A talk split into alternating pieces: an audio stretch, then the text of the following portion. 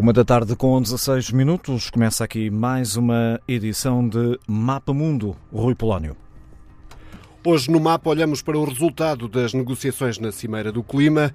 Afinal, a COP26 foi um fracasso ou um sucesso? Os países do Sul, mais pobres e particularmente afetados pela crise climática, foram ou não marginalizados no acordo da Cimeira. Conseguirá o mundo produzir energia limpa a um preço acessível? São nossos convidados os investigadores do IPRI, a partir dos estúdios do Porto, José Pedro Teixeira Fernandes, especialista em Economia Política Internacional e Geopolítica, e em Lisboa, Bianca Quinelli, investigadora sobre negociação internacional em alterações climáticas.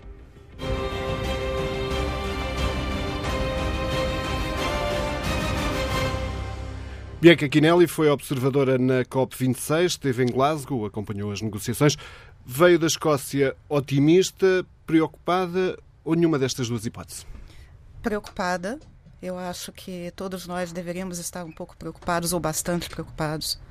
Agora, é, quanto a sucesso ou fracasso, uh, isso vai depender muito da forma de se olhar o copo meio cheio ou o copo meio vazio. É, eu particularmente acredito que foi o melhor acordo possível dentro das circunstâncias.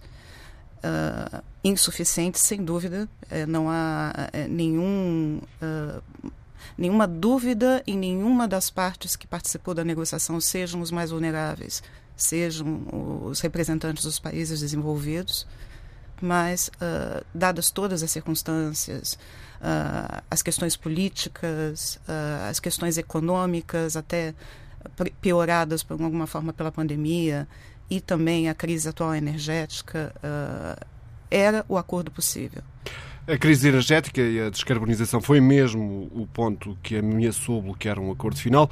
O professor Teixeira Fernandes tem trabalhado o tema da transição.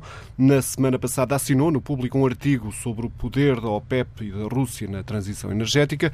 O professor mostrava-se muito crítico da relação que o Ocidente tem mantido com a OPEP, a Organização dos Países Exportadores de Petróleo. Pergunto-lhe, será o mundo capaz de produzir energia abundante a um custo acessível? Essa é a grande interrogação com que nos vamos confrontar agora nos próximos anos ou décadas. Eh, eu não tenho uma visão particularmente otimista sobre isso, eh, aliás eh, tive a oportunidade de escrever no artigo que referiu. Eh, nós vamos estar num processo de uma longa transição energética, eh, onde para atingirmos este modelo de neutralidade carbónica, que é a meta, no caso da União Europeia, até 2050, de outros países 2060 ou 2070, eh, vai ser necessário um conjunto de transformações, desde logo tecnológicas, económicas, no emprego, provavelmente também nos próprios hábitos das sociedades, com um conjunto de ramificações na economia, no poder, na competição geopolítica, na, na, procura de recursos até para, eh, para este novo modelo eh, tecnológico e energético que levantam muitas questões que eu acho que nesta altura nem sequer há respostas, há apenas alguns indícios do que poderemos ter eh, mais à frente. Relativamente ao caso da relação de, do mundo ocidental com a OPEP, ele tem notoriamente aqui uma ambiguidade neste problema da transição energética, que é o Ocidente, em particular a União Europeia, eh, está desde o início fortemente empenhado na transição energética, em cumprir as metas do Acordo de Paris, tem colocado não só isso como um objetivo político, como passado até para a legislação europeia e para as legislações nacionais. Eh, os Estados Unidos, agora com o atual presidente Joe Biden, também estão a fazer um esforço claro e um caminho claro nesse sentido. Eh, mas nós não vamos ter aqui de rajada um modelo energético novo, ou seja, vamos ter durante 20 ou 30 anos ou mais necessidade de articular as energias renováveis, mesmo admitindo o sucesso desta transição e o ganho crescente de peso delas no fornecimento de energia, com as fontes de energia tradicionais, eh, nomeadamente os combustíveis fósseis, o petróleo, o gás natural, depois ainda há o caso do carvão, que é o mais poluente destes três. Ora, no caso do petróleo, isto remete-nos para eh, a lógica dos maiores produtores mundiais de petróleo, que são também, eh, inevitavelmente, os maiores perdedores com esta transição. Eu, obviamente, estou aqui a abstrair o impacto ambiental e, e o que daqui resulta negativo para o ambiente e para a humanidade. Estou a falar numa lógica mais de ganho e perda e de competição económica e geopolítica, mas também podemos imaginar que esses governos não podem ser indiferentes a esse impacto que vão ter nessa perda de rendimento. O que acontece é que, na medida em que uh, o Ocidente avança para este modelo, ou seja, começa a descontinuar uh, o uso de combustíveis fósseis e, e dar sinais uh, para que o investimento não vá por aí e até a limitar ou a condicionar, por exemplo, o investimento por razões financeiras ou outras, o que é perfeitamente compreensível. Mas uh, vai entrar num dilema, que foi isso que eu apontei, e eu acho que nós já temos sinais muito claros disso, e pior que isso, não só temos sinais e não temos respostas para, para o problema, que é, uh, inevitavelmente, vamos continuar a precisar uh, dessas fontes de energia tradicionais de combustíveis fósseis. ao incentivar a produção do lado ocidental, nós vamos ter aqui um paradoxo que os Estados Unidos já têm perfeitamente esse problema, inclusivamente é uma das razões porque a inflação está a disparar significativamente nos Estados Unidos que é a energia, o preço da energia sobe. Nos Estados Unidos isto ainda tem um peso particular porque o consumidor e as empresas americanas estão habituados a ter um preço médio muito mais baixo do que na Europa. Uh, e uh, os únicos que têm capacidade, quando há picos de procura, de responder rapidamente são os países da OPEP e a Rússia a Rússia, sobretudo no gás natural, a Arábia Saudita, em particular, no petróleo. Ora, isto paradoxalmente vai aumentar o poder desses países durante a transição energética, que, como têm eh, relações políticas tensas com o Ocidente, é evidente no caso da Rússia, mas a Arábia Saudita também, com o governo norte-americano atual, não tem particularmente boas relações. Eh, a vontade deles para colaborarem harmoniosamente nessa transição será muito baixa, apesar de eles dizerem politicamente, obviamente, que não é assim, e apontarem outras razões que também uh, poderão ter o seu fundamento, mas nunca é a situação toda. E eu receio que o Ocidente, a Europa e o Ocidente, vá ficar preso nesta engrenagem com um impacto muito negativo na transição energética, nos nossos modos de vida, durante os próximos 20 ou 30 anos. E como é que se poderá fazer esse equilíbrio entre ciência e política? Esse, esse, do meu ponto de vista, é, e talvez até também pela minha formação na área da geopolítica, é, é, o lado provavelmente mais difícil disto tudo. Nós estamos aqui numa, numa tarefa que, por um lado, é notável, ou seja, uh, ter a humanidade toda a discutir as questões ambientais uh, já é notável. Uh, também temos aqui um problema que provavelmente é novo nesta dimensão, o que coloca hum, formas de atuar e respostas que também só em parte estamos a começar a perceber quais podem ser ou a tentar desenhar quais podem ser. Agora, esta articulação entre a transição energética e as questões políticas ou geopolíticas não vai ser tarefa fácil de forma nenhuma. Eu não direi tarefa impossível, mas vai ser uma tarefa notoriamente difícil e com picos de problemas provavelmente sérios. Porque, na realidade, eh, o que nós vemos já a funcionar, eh, se olharmos, por exemplo, ao caso da Rússia, as relações que ela tem eh, pela negativa com vários Estados europeus, nomeadamente Estados que fizeram parte do antigo Bloco Soviético, até mesmo da União Soviética, no caso dos Bálticos, vemos não só eh, esse problema político, como também as pressões do, do gás natural, eh, cujo grande cliente é a Alemanha. Mas depois temos a questão dos gasodutos e de chegar o gás natural à Alemanha. O Nord Stream 2, por exemplo, é um bom exemplo. Ele está pronto. Eh, ele poderia facilitar, segundo os russos, a descida de preço do gás natural. A Rússia não aumenta o preço precisamente por razões políticas, que é para pressionar a Europa, provavelmente, para outras áreas, nomeadamente para retirar sanções económicas, na questão da Crimeia, a Arábia Saudita, por exemplo, podia ter aumentado a produção de petróleo e fazendo que os preços no mercado, mas está a fazer isto como represália pelos Estados Unidos. O presidente Joe Biden eh, não só teve frieza como retirar o apoio no Iémen. E se nós imaginarmos que o cruzamento desta transição energética com questões geopolíticas vai ser enorme, podemos imaginar a quantidade de situações que vamos ter deste género que não a vão facilitar. Falava no projeto no uh, Nord Stream 2. Ora, hoje um, a Alemanha suspendeu a certificação do gasoduto, deste Nord Stream 2, o que fez, de resto, disparar já o preço do gás. Eu, eu acredito que essa situação atual é, é sem dúvida, uh, um grande dificultador da transição energética.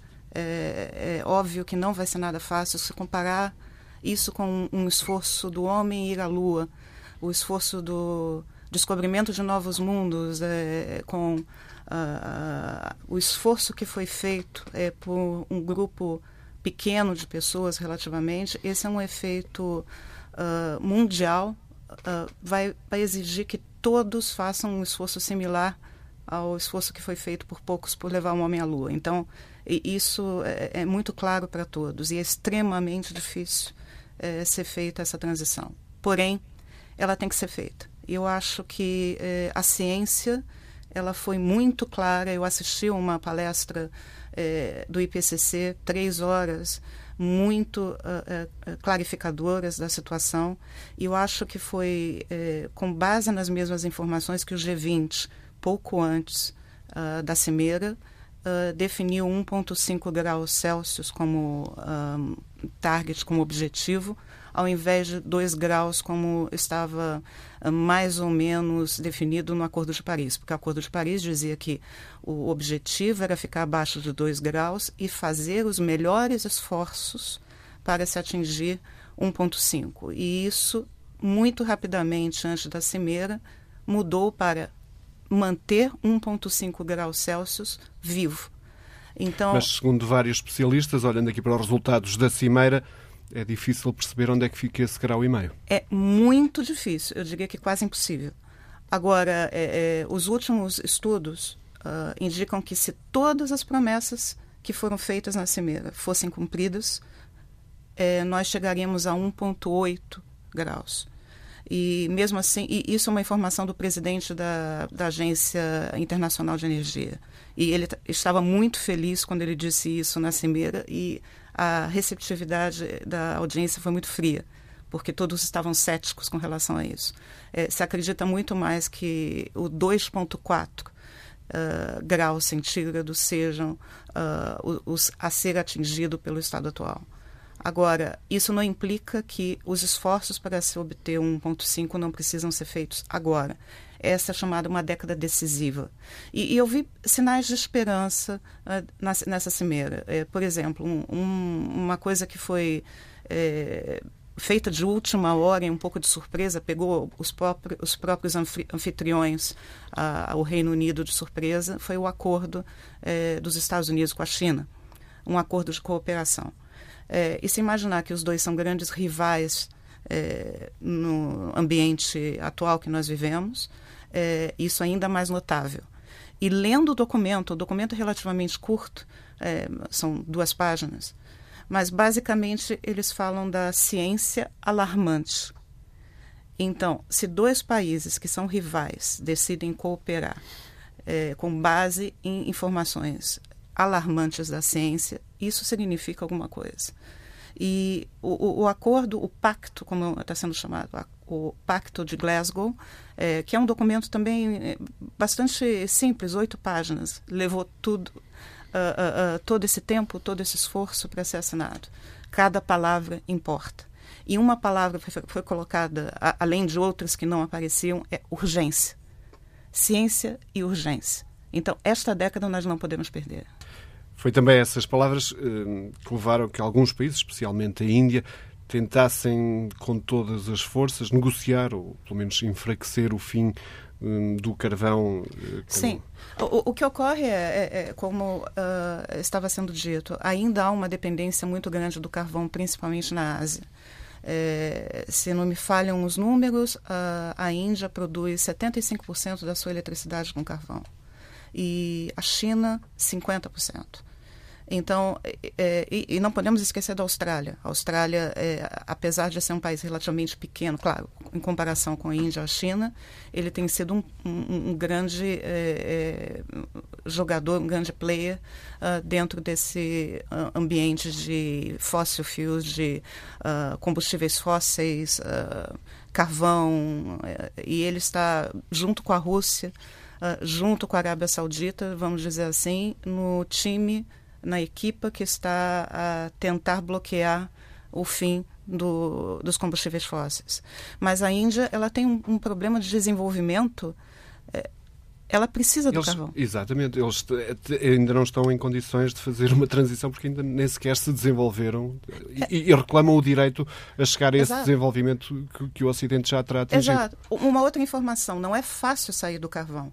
O Reino Unido, ele é, de 1970, quando ele começou a, a fazer a, a, transição para uma economia mais limpa, para uma energia mais limpa. Ele só conseguiu reduzir em 90% a utilização do carvão, isso segundo um, um artigo do, é, do Fundo Monetário Internacional, depois de 46 anos. O Reino Unido, que é um país desenvolvido, em torno de 60 milhões de habitantes, nós estamos falando de uma Índia com mais de mil milhões de habitantes, é, é, um, mil milhões e 400 milhões de habitantes quase. Então, é, é uma, uma tarefa enorme, é uma tarefa extremamente difícil. A Índia vai precisar de ajuda, vai precisar de dinheiro, vai precisar de transferência de tecnologia, vai precisar de inovação. O professor Teixeira Fernandes lembrava no artigo que falámos há pouco que na deslocação do centro da economia mundial para a Ásia-Pacífico, onde está a maioria da população em crescimento, vai permitir ao OPEP compensar eh, durante duas décadas e meia, pelo menos, a perda uh, no mercado hum, de mercado no, no, mundo desenvolvido, no mercado tradicional, ou seja, na Europa, na América do Norte. Isto é mais um dado para boicotar uh, esta transição, professor. Exatamente. É que quando nós cruzamos a informação, e há aqui várias projeções uh, no espaço de 20 ou 30 anos, que se elas acertarem todas, algumas vão falhar. Ou seja, isto é um paradoxo, porque uh, na realidade estes, estes números são, são, são, extraordinariamente importantes. É verdade que estamos a falar de coisas, podem ocorrer assim ou não, são projeções, eu sublinho, só o tempo mostrará o acerto delas ou não. Mas os cenários da OPEP, eu tenho aqui também à minha frente os dados, eles apontam no, no, último relatório que fizeram, em 2045, portanto em 25 anos, sensivelmente, o consumo de petróleo a nível mundial, eh, no conjunto das fontes de energia, andará na ordem dos 28%, quando eh, em 2019 andava nos 30%. Ou seja, eh, na realidade vai ter uma quebra mínima se isto acertar, se estas previsões se confirmar. E porquê é que vai ter uma, quebra mínima nesta lógica destas previsões? Eu pego no caso da Índia e valia a pena olhar para o, para o destaque que a OPEP dá à Índia. Porque a tese da OPEP é, infelizmente, na minha opinião, são mais notícias para o ambiente. É perfeitamente plausível que é a Índia, com as imensas necessidades de energia que vai ter, por, por muito que dê um salto tecnológico espetacular, vai ser impossível com a imensa população. reparem, não estamos a falar, e agora também novamente em projeções, só de 1,4 mil milhões. Estamos a falar de cerca de 1,7 mil milhões, que são as projeções para 2050 das Nações Unidas. Ou seja, o Estado mais populoso do mundo e a, e segunda maior economia mundial.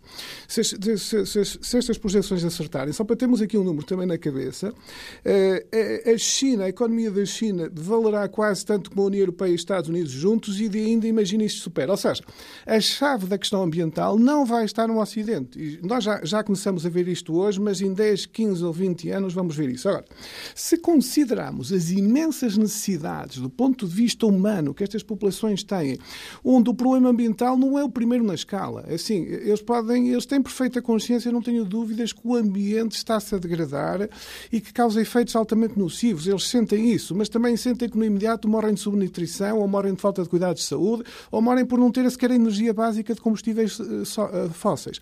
Ora, não estou a ver que eh, com esta imensidade de população e com este salto económico que está previsto, ou seja, com este modelo económico, seja possível compatibilizar estas metas todas.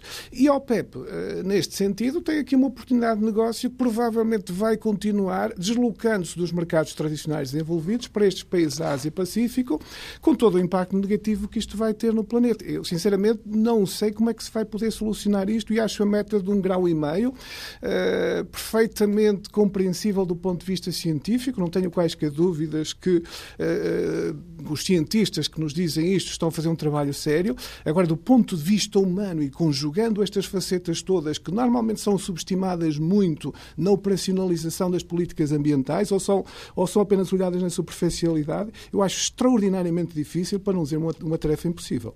A ciência não alimenta.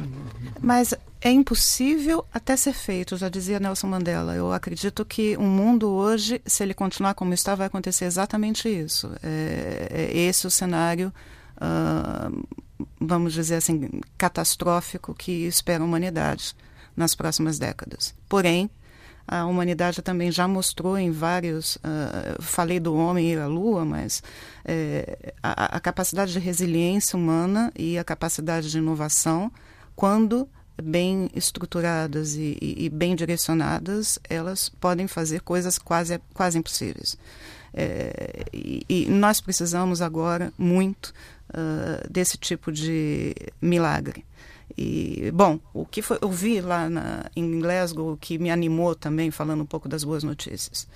Uh, mais do que as negociações que ocorriam a portas fechadas, mais do que as plenárias, os líderes mundiais fazendo promessas, eu vi a sociedade civil eh, se manifestando. Eu vi nos pavilhões uh, várias pessoas, vários profissionais de, de, diversas áreas governamentais, privados, jovens, indígenas, eh, se mobilizando, uh, trabalhando com afinco, com paixão e eh, a energia que havia lá e era um público bastante uh, diversificado de vários países eh, era uma coisa absurda eu, eu, eu não esperava, confesso, eu esperava alguma coisa um pouco mais uh, diplomática, como era de se esperar num evento de negociações. Uh, bom, então meu ponto é um pouco mais de esperança. Eu, eu, concordo com esse cenário atual, com a extrema dificuldade de fazer as mudanças, mas eu acredito que isso seja o que nós precisamos fazer no momento. Uh, com relação a, a, outras boas notícias também, e isso também foi pouco divulgado na mídia, Uh, a África do Sul ela é, fez um acordo com a União Europeia, o Reino Unido uh, e eh, creio que os Estados Unidos também, de 8 mil milhões de dólares, ou 8 mil milhões e meio de dólares, é, para obter ajuda para descarbonizar a sua economia. Nós estamos falando de um país de aproximadamente 60 milhões de habitantes, ou, ou seja, comparável com França e, e uh, Reino Unido, é, que tem 90% da sua eletricidade é, produzida na base do carvão, que promete de 3 a 5 anos é, ter uma redução significativa de emissões vindas do carvão com a ajuda de tecnologia e financiamento do, do Ocidente. Então, se esse modelo funcionar, isso pode ser aplicado em maior escala para outros países que têm a mesma situação. Ainda assim, o especialista da Oxfam, o Jan Kowalczyk, considerava que eh, amargo, considerava ele amargo, que mais uma vez os países mais pobres do Sul, tenham que são particularmente afetados pela crise eh, climática, tenham sido marginalizados nesta cimeira. Concorda é, com esta ideia? Eu, eu, bom, vamos lá. Marginalizados, uh, sim, porque... Entre o deve e o haver, é, exato. acabaram... Exato. Agora, eu, eu acredito que comparado com as cimeiras anteriores, eles tiveram mais voz. É, os, uh, a, a, coalizão de, de, países que são ilhas, que é chamada AOCIS, uh, teve muita voz e, e, e, basicamente qual é a situação deles? É, eles não provocaram uh, a situação que nós vivemos, quer dizer, eles não consomem uh, tanto quanto os países desenvolvidos, não emitem uh, tanto dióxido de carbono e, no entanto, por serem ilhas pequenas, elas vão sofrer e já estão a sofrer o impacto do aumento do nível do mar. E elas vão desaparecer caso eh, o aumento de temperatura seja bastante significativo, em torno dos 2 graus. Lembrava as Maldivas que nessa altura para eles já será tarde. Sim. É, a, a primeira-ministra de Barbados fez um, um, um discurso de abertura uh, excepcional, é, que mobilizou a todos, que é, emocionou a todos. Então, eles foram marginalizados, sim, mas tiveram voz. E é, eu, eu, queria aproveitar para falar um pouco. Uh, nós frisamos sempre o que é muito importante, da, falamos da mitigação, que é a redução da emissão de gases de efeito estufa. É, existem outros três temas que estão cada vez mais fortes e relacionados à mitigação. O primeiro tema, uh, que foi abordado pela primeira vez uh, no documento de Glasgow, é a chamada perdas e danos, que vem a, a, a atender um, um, uma, um anseio justamente desses países mais afetados. Ficaram a ver navios. Estão a haver navios, porque, na verdade, isso até hoje, é, financiamento para perdas e danos não ocorreu. Mas é um avanço que isso já tenha sido reconhecido e que, de alguma forma, esteja refletido no acordo. É, o segundo ponto é adaptação. Adaptação é um, um, um, tema que hoje já é necessário. O que é adaptação? É, se eu tenho um rio que é, vai inundar uma determinada área, eu vou construir uma barreira para tentar impedir essa inundação. Se eu tenho um calor excessivo em um determinado ambiente, eu vou tentar, de alguma forma, resfriar aquele ambiente. Então, todos os países é, bastante afetados uh, pelos eventos climáticos extremos, eles têm que se adaptar. É claro, quem tem mais dinheiro tem mais facilidade para se adaptar. Então, os Estados Unidos têm mais facilidade para se adaptar do que as Maldivas. E o que ocorre? É, foi acordado um, um financiamento de adaptação para os países que não têm possibilidade de fazê-lo sozinho. Então, isso também é um avanço, desde que, obviamente, o dinheiro apareça. E, e o terceiro ponto que houve avanços, e, e particularmente eu acho é, é fundamental, é, é, a questão do financiamento. É, em paralelo com as negociações, uh, o enviado especial uh, para finanças das Nações Unidas, o, o ex-presidente do Banco Central do Reino Unido, Mark Carney, ele uh, conseguiu trazer uh, empresas uh, financiadoras, bancos, investidores que são responsáveis por 130 milhões de milhões de dólares, ou seja, um valor extremamente significativo, fazendo uma promessa que eles vão investir em energia renovável e que vão trabalhar para a transição energética. Porém, e aí é, é, é o que está sendo dito também, é, eles continuam investindo em é, combustíveis fósseis. Então, é, é, essa uh, diminuição, ou, ou, no, na, nas palavras do, do, do, tratado, do pacto, uh, phase down do, dos combustíveis fósseis, ela tem que ocorrer muito mais rapidamente do que nós estamos a fazer hoje. A margem, fora desta cimeira, mas durante o mesmo período de tempo, o presidente Macron anunciou o regresso à, à, aposta no nuclear. Isto levou a que a Alemanha, que está em pleno processo de desnuclearização, eh, avançasse com, com exigisse um compromisso de vários, eh, vários parceiros europeus de manterem eh, a desnuclearização da, da, da, economia. Espanha, que é um grande produtor de energia nuclear, ficou hum, no meio do caminho, no meio da ponte. Minha pergunta é: pode ou não eh, a energia nuclear ser uma alternativa para se conseguir ter a tal energia barata e, e a abundância de, de que são necessárias, de que as sociedades necessitam para se desenvolverem, ou não é de toda uma energia verde e por isso mesmo pode pôr em perigo os objetivos? É uma alternativa. Agora, é, vamos traduzir o verde e. e bom, a, a, a, visão que tem é, se tornado preponderante recentemente é que mudança climática ela não é um problema ambiental. Vamos falar que o ambiente é um sintoma, é o resultado do problema. O problema é econômico. Nós começamos a produzir o problema na Revolução Industrial. E a Revolução Industrial foi um movimento econômico, de novos meios de produção, de novas formas uh, de uh, produzir energia, enfim, e nós consumimos muito mais por conta do que nós criamos desde a Revolução Industrial. Então, nós nos metemos nessa encrenca por conta do desenvolvimento econômico. E vai ser através do desenvolvimento econômico que nós vamos ter que sair dessa encrenca. E isso implica uma mudança na forma que não só nós é, produzimos energia, mas na forma que nós consumimos, na forma que as empresas elas é, são avaliadas, na forma que as uh, empresas pagam impostos, na forma que nós precificamos uh, produtos, serviços. Inclusive, uma das questões que, chave é, para os economistas e, e, de novo, para os negociadores agora, e que foi é, é tema também de, de, Glasgow, o famoso artigo 6 do Acordo de Paris, é, ela tem a ver com o mercado de carbono, ou seja, se coloca um preço no carbono. Porque quem produz, é quem emite dióxido de carbono, hoje, uh, em maior parte do, do, dos países do mundo, não precisa pagar por isso. Então, isso é chamado em economia, não sou economista, mas é, é, é um termo bastante usado, externalidade, ou uma falha de mercado. E essa falha de mercado, ela só pode ser consertada através de uma intervenção. E, no caso, poderia ser impostos ou um mercado para se é, é fazer a compensação do carbono uh, emitido. Então, esse artigo 6 ficou seis anos uh, sem definição e essa definição saiu do acordo de, do Pacto de Glasgow.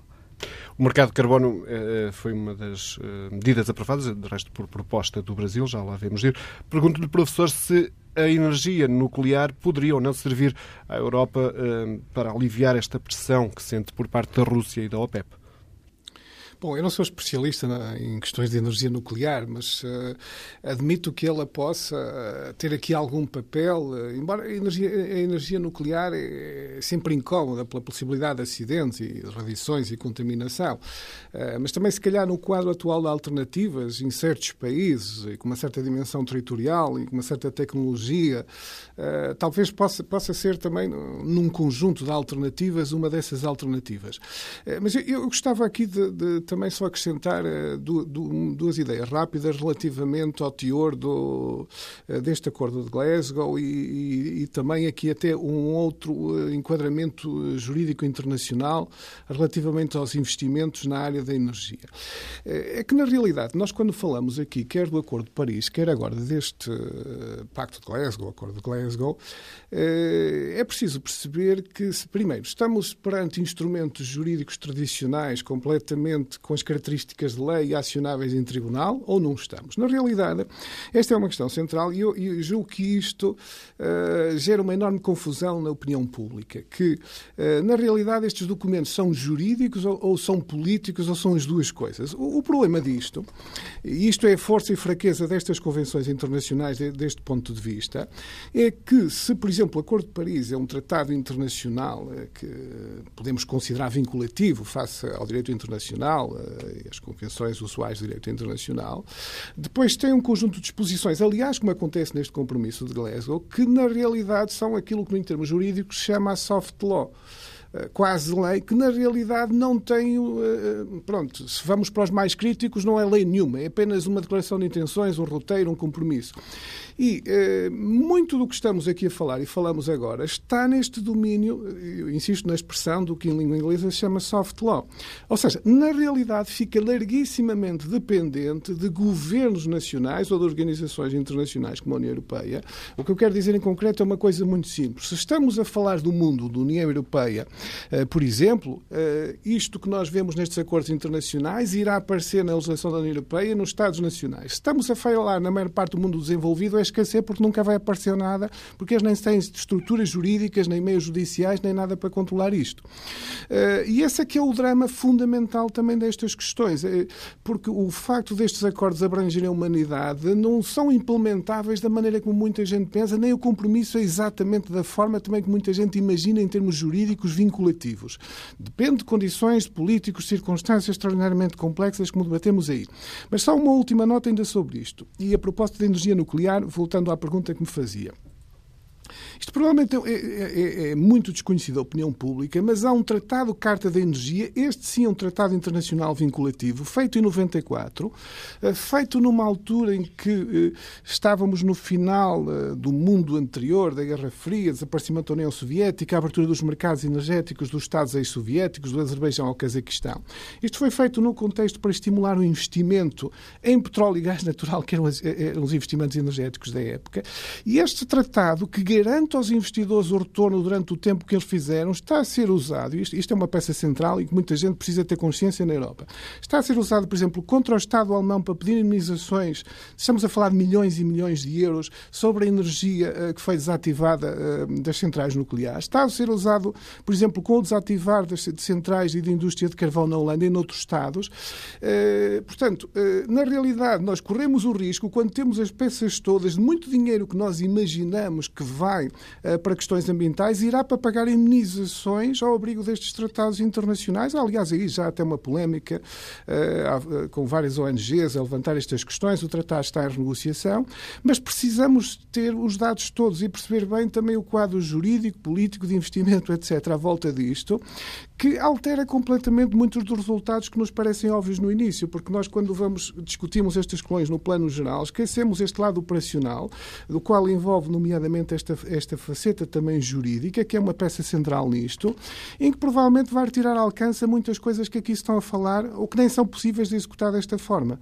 Uh, portanto, isto é, é uma grande interrogação também jurídica e tecnológica, mas eu julgo que a energia nuclear, se calhar, eh, isto é uma opinião discutível, eh, como eu dizia, não sou especialista especialista em si mesmo, pode ser um mal menor neste período transitório para evitar precisamente estes problemas geopolíticos que estávamos aqui há pouco a falar, dos quais eu não vejo também muitas alternativas. A criação do mercado dos créditos de carbono e o compromisso global um, para parar a desflorestação do planeta até 2030 são considerados duas, hum, consideradas duas das grandes vitórias desta COP26.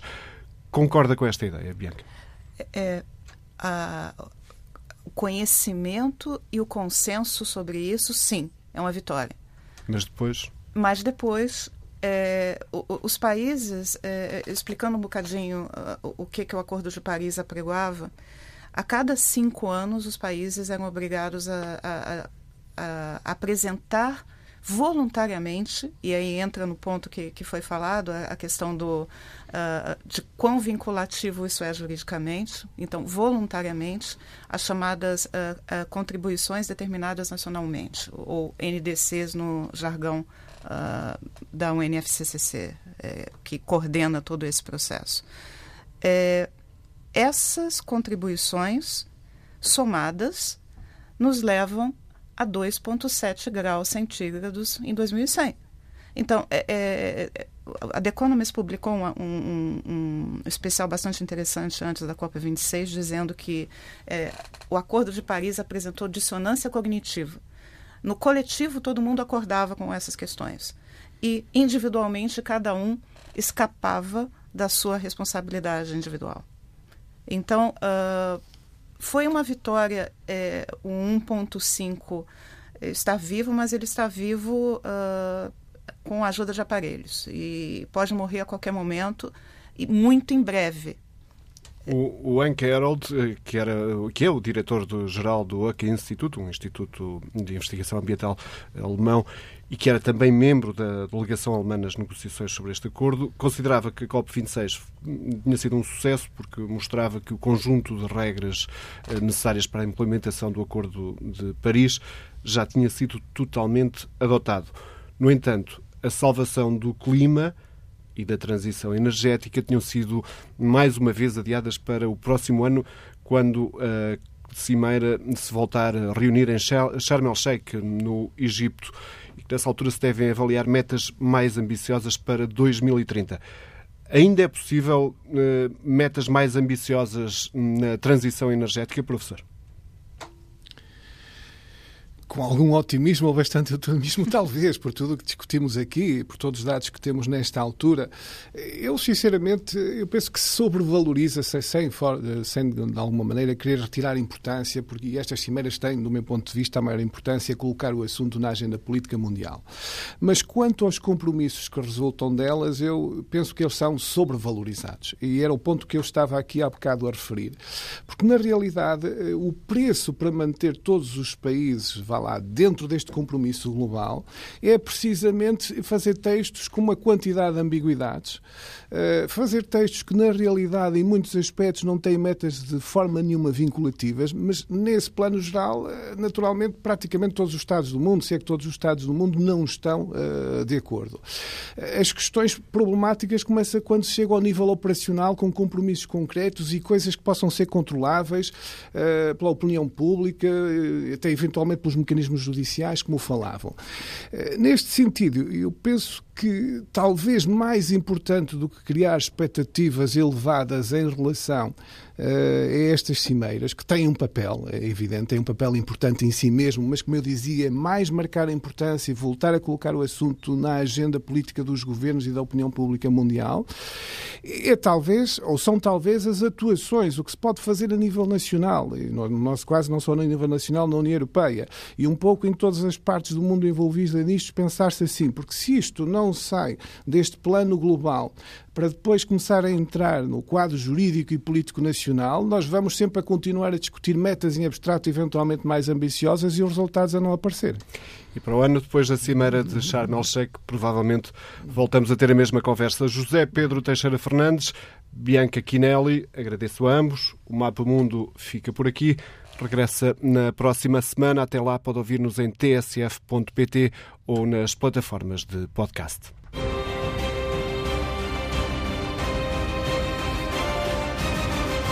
O Mapa Mundo é uma parceria da TSF com o Instituto Português de Relações Internacionais.